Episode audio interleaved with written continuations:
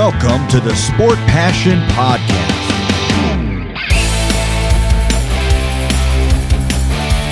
And here is your host, Lars Marendorf.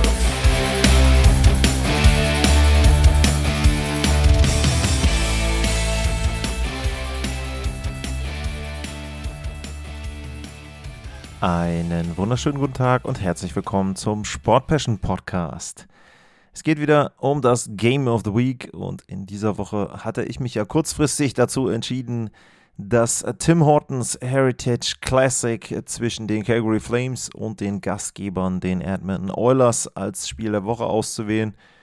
Grund ist ganz einfach, dass ich einen etwas anderen Schedule bekommen habe. Das heißt, in der nächsten Woche kommentiere ich bei MySports nicht die Edmonton Oilers. Dementsprechend habe ich mir für die nächste Woche das Spiel der Colorado Avalanche bei den Vegas Golden Knights ausgesucht und dann machte es Sinn, zwei andere Teams äh, zu nehmen und nicht noch Colorado dann in dieser Woche auch zu covern, was im Nachhinein gesehen noch besser war, denn das Spiel, zumindest aus Fs-Sicht bei den Buffalo Sabres, war, glaube ich, mit das Schlechteste, was die Fs in den letzten Jahren gezeigt haben. Also da gute Wahl, denke ich. Ja, das Heritage Classic zwischen den Edmonton Oilers und den Calgary Flames das hat stattgefunden im Commonwealth Stadium in Edmonton, Alberta, Heimspiel also äh, für die Oilers. 55.411 Zuschauer passen rein in die Arena. Das ist eines von vier Outdoor-Spielen in dieser Saison. Es folgt noch das Winter Classic im T-Mobile Park in Seattle zwischen den Vegas Golden Knights und den Seattle Kraken den beiden jüngsten Franchises. Und es gibt eine Stadium Series im MetLife Stadium in East Rutherford, New Jersey. Da spielen zum einen die Flyers gegen die New Jersey Devils und die New York Rangers gegen die New York Islanders. Das Winter Classic wie immer natürlich am 1. Januar, an Neujahr. Und die beiden Stadium Series Games, die gibt es am 17. und 18. Februar 2024. Also die anderen drei Spiele dann nach dem Jahreswechsel einmal direkt und dann eben Mitte Februar.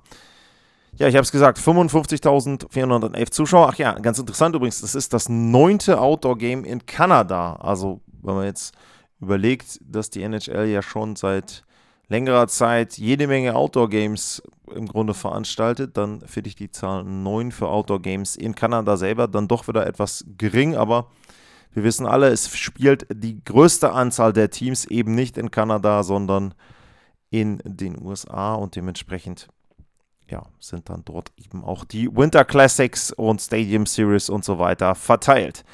55.411 Zuschauer und zum Anfang waren die einmal ganz, ganz ruhig, denn das war kein besonders tolles Wochenende. Es gab die Nachricht, dass Adam Johnson, der 13 Spiele für die Pittsburgh Penguins gemacht hat in den Jahren 18 und 19.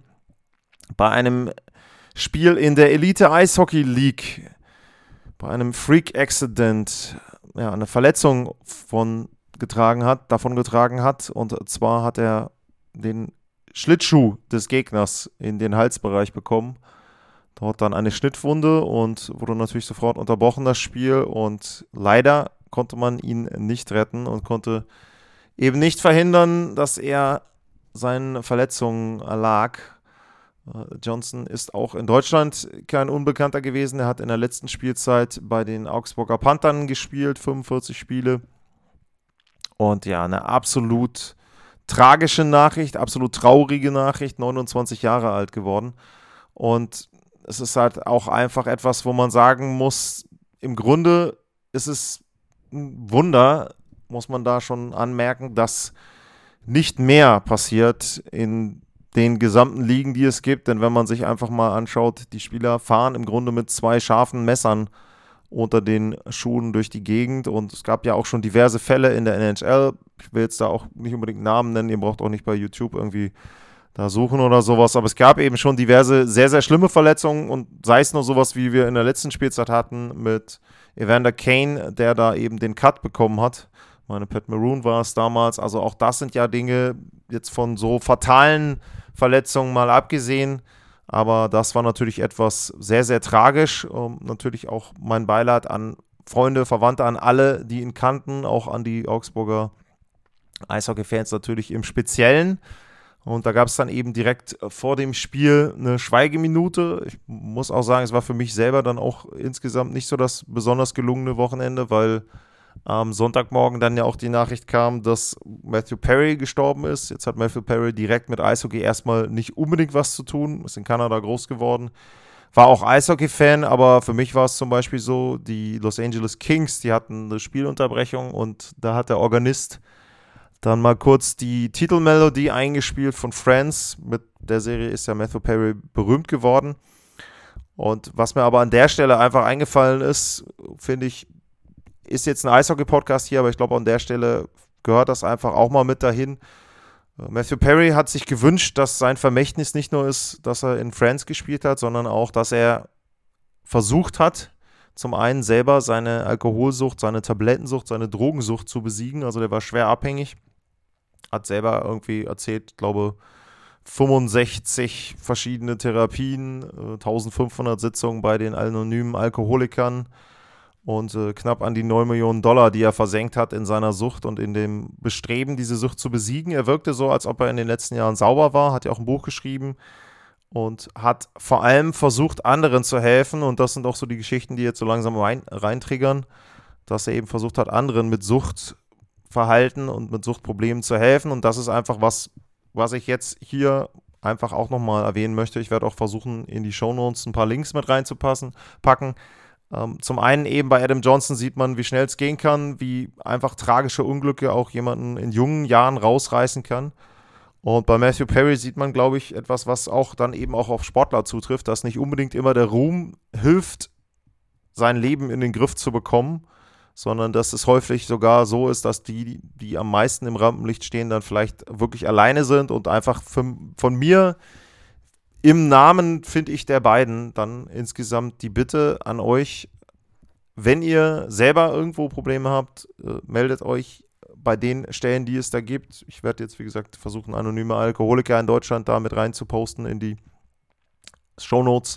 Aber auch egal bei anderen Dingen oder wenn ihr auch Menschen habt, wo ihr selber merkt, denen geht es nicht gut. Äh, vielleicht kann man nicht immer selber helfen, aber man kann vielleicht auch dann andere Stellen darauf hinweisen oder diejenigen vielleicht auch darauf hinweisen. Und ich finde, das ist etwas, wo man sagen kann, das Vermächtnis der beiden, dem ist vielleicht ein bisschen mehr geholfen, wenn ihr nicht nur an die Dinge erinnert, an den Sport, sondern einfach auch an die Menschen und an das, was die sich gewünscht hätten, glaube ich. Und bei Adam Johnson ist noch zu sagen, auch jetzt wieder zurückzukommen zum Eishockey, die Elite Eishockey League in England, die hat direkt jetzt mal versucht, auch ja, ein bisschen das Equipment zu ändern. Ich meine, ab 1. Januar wird in allen Ligen, ich glaube bis auf die Elite Eishockey Liga in England, eine Nackenschutzpflicht. Sie haben jetzt schon gesagt, sie haben die starke Empfehlung, das jetzt schon zu machen. Also entsprechend auch in den nächsten Spielen dann schon für Sicherheit zu sorgen. Sie wollten es jetzt noch nicht verpflichtend machen, weil natürlich jetzt, wenn so viele Spieler dann bestellen, dort vielleicht auch Probleme bei den Herstellern sind. Also es gibt so eine Art Nackenschutz, wo man zumindest dann etwas besser auch den empfindlichen Bereich dort schützt. Und ja, wenn ihr selber Eishockey spielt, kann ich immer nur empfehlen, versuchen, so viel wie möglich an Schutz dort zu haben. Also ja, sehr, sehr tragisches, sehr, sehr trauriges Wochenende, finde ich. Und ja, mit den Worten und mit dem etwas bitteren Beigeschmack gehen wir jetzt rein ins Heritage Classic. Wie gesagt, das Outlook, also die, die Szenerie war natürlich wieder großartig, fand ich. Volles Stadion, die Farben der Edmonton Oilers vor allem dann zu sehen. Und die Oilers selber, das Team, hat auch richtig gut losgelegt. Beide Teams ja mit einer sehr ähnlichen Ausgangssituation. Beide wirklich schlecht gestartet. Die Oilers mit einem Sieg, die Flames mit zwei Siegen. Am Ende fast, wenn es die Sharks nicht gäbe, der Pacific Division. Und so waren die Vorzeichen klar, dass es nicht nur um dieses eine Spiel geht, sondern auch um so eine gewisse Richtung in der Saison. Und die Oilers legten richtig, richtig gut los, hatten schon die ersten ein, zwei Chancen relativ früh dann auch in der Begegnung und sie haben sich dann auch belohnt und sind in Führung gegangen. In dem Fall dann durch Brad Kulak, der einen Abpraller verwertet, Schuss von schräg von der Seite und im Prinzip auf den Abpraller geschossen sozusagen. Also war vielleicht nicht unbedingt die Hoffnung, dass der direkt reingeht und Markström im Tor der Calgary Flames muss den nach außen abwehren, das macht er und Kulak ist direkt da. Äh, das zweite Tor, was die Oilers dann nachgelegt haben, war richtig schön gemacht. War eigentlich vorher, glaube ich, ganz gut von den Flames ein Shift und äh, die Oilers können sich dann befreien. Leon Dreiseitel im 2 auf 1 verzögert da richtig schön. Hyman kommt dann hinten am Tor, am zweiten Pfosten und ein mal wieder wunderbarer Pass. Und Hyman macht das dann ganz richtig, dass er den nicht quasi aufs Tor schießt, weil Markström durch seine Bewegung da schon unten und auch oben mit dem Handschuh relativ viel abdeckt, sondern Hyman geht dann five-hole gegen die Bewegung so ein bisschen von Markström. Das 2 zu 0 hochverdient. Zu dem Zeitpunkt, äh, ganz interessant, es gab dann eine Strafe die gegen Leon Dreiseitel, beziehungsweise gab es schon kurz vorher gegen Leon Dreiseitel ausgesprochen wurde, weil er mit einem gebrochenen Schläger gespielt hat, wobei er da den Kick eigentlich nur gemacht hat mit dem Schlittschuh, aber auch eine interessante Strafe. Ähm, war übrigens zuerst nicht Broken Stick zu lesen, sondern stand irgendwie wegen unkorrekten Schläger und dann habe ich erst so gedacht, da die Kollegen von Sky ja auch letztens das Feature hatten und sich ein bisschen unterhalten haben über den Schläger von Leon Dreisattel, dass da vielleicht irgendwas zu lang oder weiß ich nicht was war.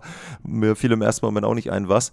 Aber dann habe ich natürlich gesehen, dass es eben daran lag, dass er ja mit einem gebrochenen Schläger dann noch ein bisschen weiter gespielt hat.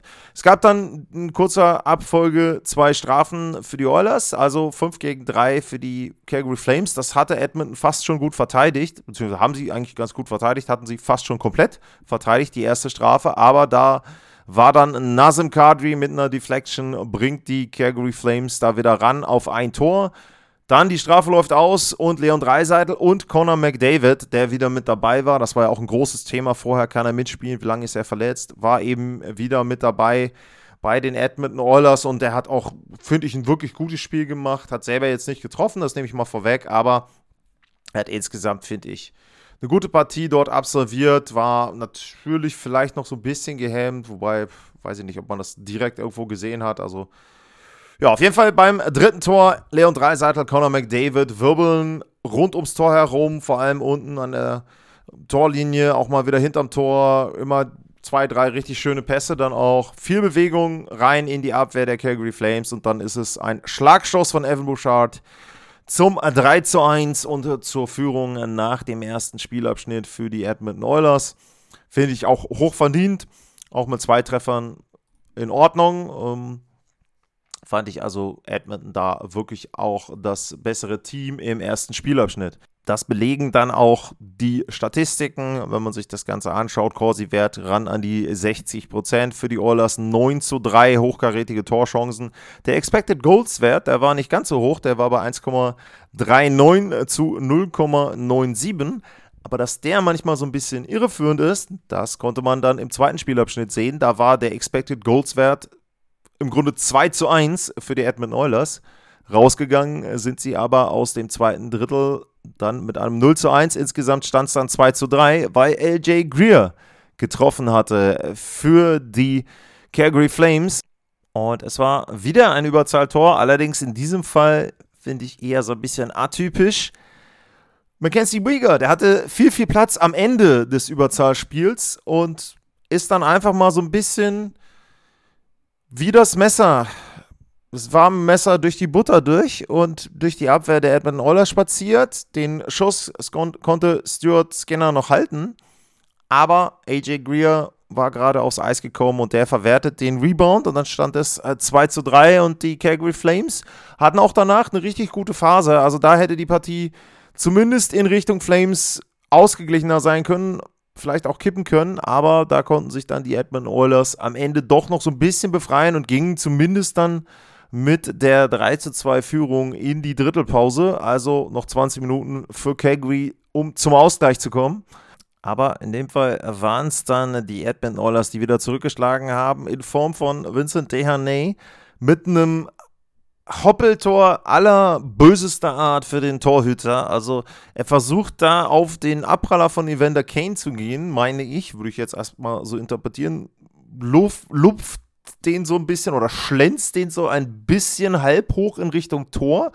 Der Puck wackelt schon in der Luft, kommt dann ganz böse auf, in dem Fall für Markström und springt dann genau oben in die Ecke rein. Also für den Torhüter richtig schwierig, richtig schlimm und das war dann das 4 zu 2 und so ein bisschen gefühlt dann auch schon die Entscheidung. Und am Ende ist es dann Evander Kane, der seine sehr, sehr gute Leistung krönt mit einem Empty Net Goal zum 5 zu 2. Kane mit einem Tor, zwei Vorlagen, vier Strafminuten, viel Trash-Talk, der hatte das Mikro mit dabei. Also von ihm eine richtig, richtig gute Partie und insgesamt finde ich, jedenfalls das, was ich bisher gesehen habe, eines der, wenn nicht sogar das beste Saisonspiel der Edmonton Oilers, holen sich da den Heimsieg im Heritage Classic. Ich glaube auch für die Psyche sehr, sehr wichtig, dass sie da dann ein gutes Spiel hatten. Sie haben am Ende auch wenig zugelassen. Ja, der Corsi-Wert war dann eindeutig für die Calgary Flames mit 70 Prozent, aber so ist das dann eben, wenn du zurückliegst.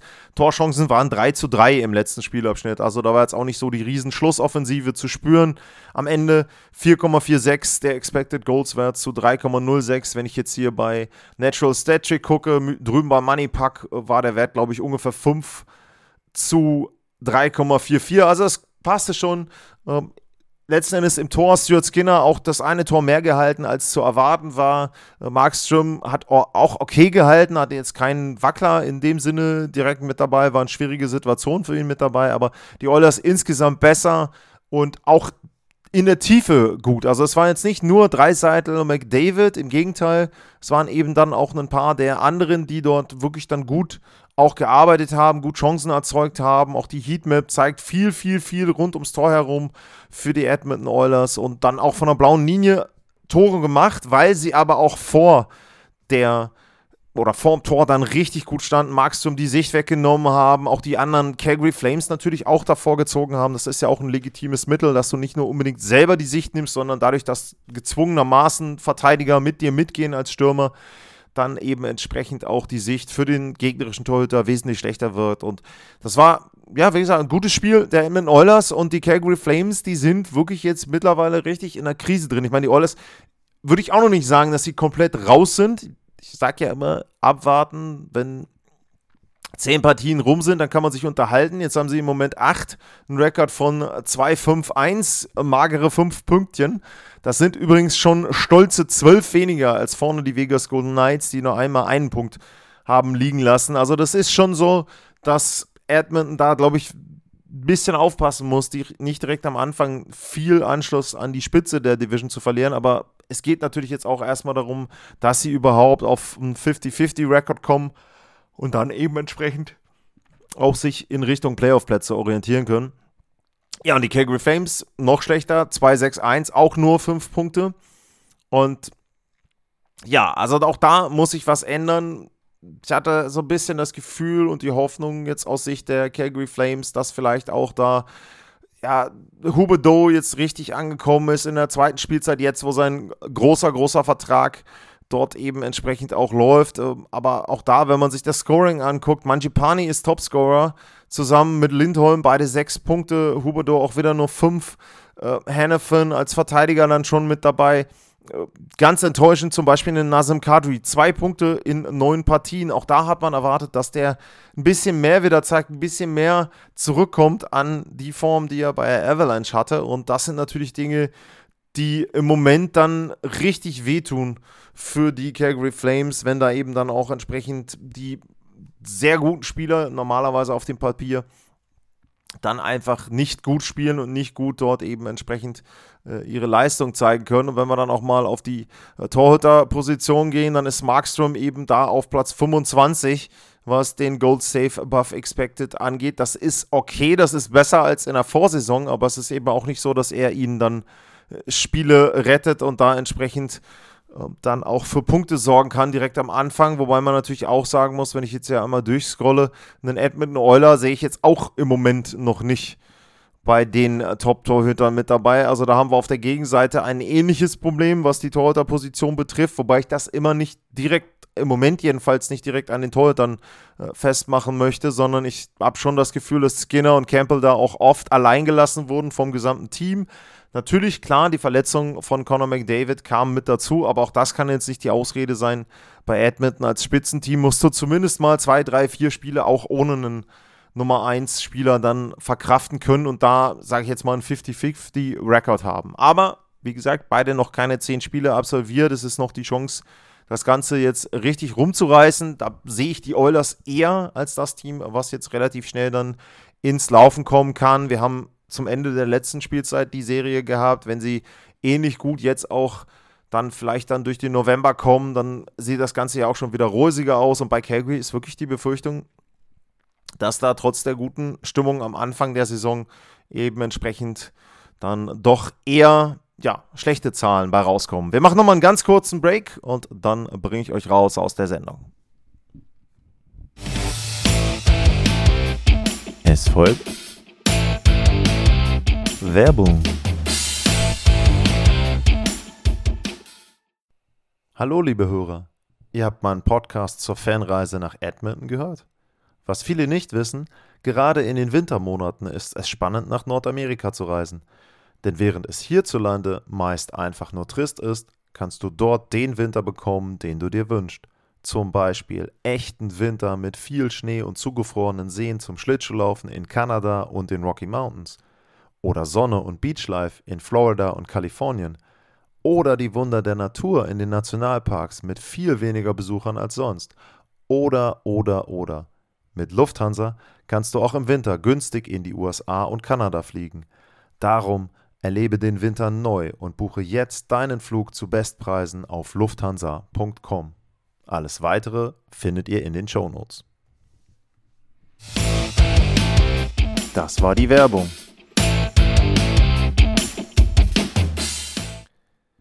Zurück beim Sport Passion Podcast und Jetzt nochmal der Hinweis, wenn ihr selber Meinungen habt, wenn ihr Anmerkungen habt und wenn ihr auch Vorschläge habt rund um das Game of the Week, dann sehr, sehr gerne at Lars-mal bei X, info at sportpassion.de bei eurer E-Mail-Adresse, beziehungsweise das ist meine E-Mail-Adresse und ihr könnt da hinschreiben. Tja, und ansonsten, es war heute zumindest zu Anfang nicht unbedingt eine sehr fröhliche Sendung, aber ich denke, auch das gehört ein bisschen mit dazu. Und ich denke auch da, man hört ja auch oft zum Beispiel, wenn ich jetzt nochmal auf Matthew Perry zurückkommen will, man hört bei mir auch oft gegenüber der Liga den Sarkasmus. Ich bin mit der Serie groß geworden, ich bin eigentlich die ganzen Jahrzehnte mit dieser Serie begleitet worden und eben dann auch mit Matthew Perry, der Rolle, die er gespielt hat. Und das dann einfach nochmal kurz als Einordnung dazu. Das nächste Game of the Week wird dann wie schon erwähnt, das Spiel der Colorado Avalanche bei den Vegas Golden Knights. Das ist, glaube ich, deutscher Zeit dann am Sonntag. Jetzt ich mal einmal auf den Schedule schauen. Das ist am Sonntag, den 5. November, 3 Uhr deutscher Zeit, mitten in der Nacht, ein Heimspiel der Vegas Golden Knights gegen die Avalanche. Und das ist vielleicht schon so ein kleiner Vorgeschmack aufs Western Conference Final, wobei Colorado auch letzten Beispiel, beiden Spiele sehr, sehr schlecht gespielt. Vegas dagegen so wie ein Titelverteidiger wirklich sehr, sehr gut unterwegs bisher zu Saisonbeginn. Und dementsprechend könnte das schon ja, so ein kleiner Fingerzeig sein darauf, was für beide Teams in dieser Spielzeit möglich sein wird. Wie gesagt, dann nächsten Sonntag um 3 Uhr die Fs bei den Golden Knights. Für heute, für jetzt sage ich vielen Dank fürs Zuhören, bleibt gesund und tschüss.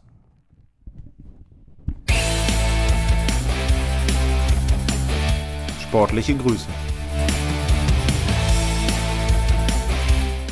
Das war's, euer Lars.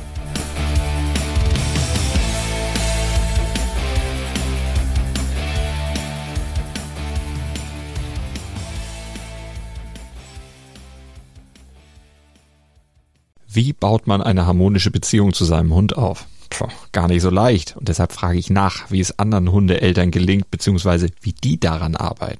Bei Iswas Dog reden wir dann drüber. Alle 14 Tage neu mit mir, Malte Asmus und unserer Expertin für eine harmonische Mensch-Hund-Beziehung, Melanie Lippisch. Iswas Dog mit Malte Asmus. Überall, wo es Podcasts gibt.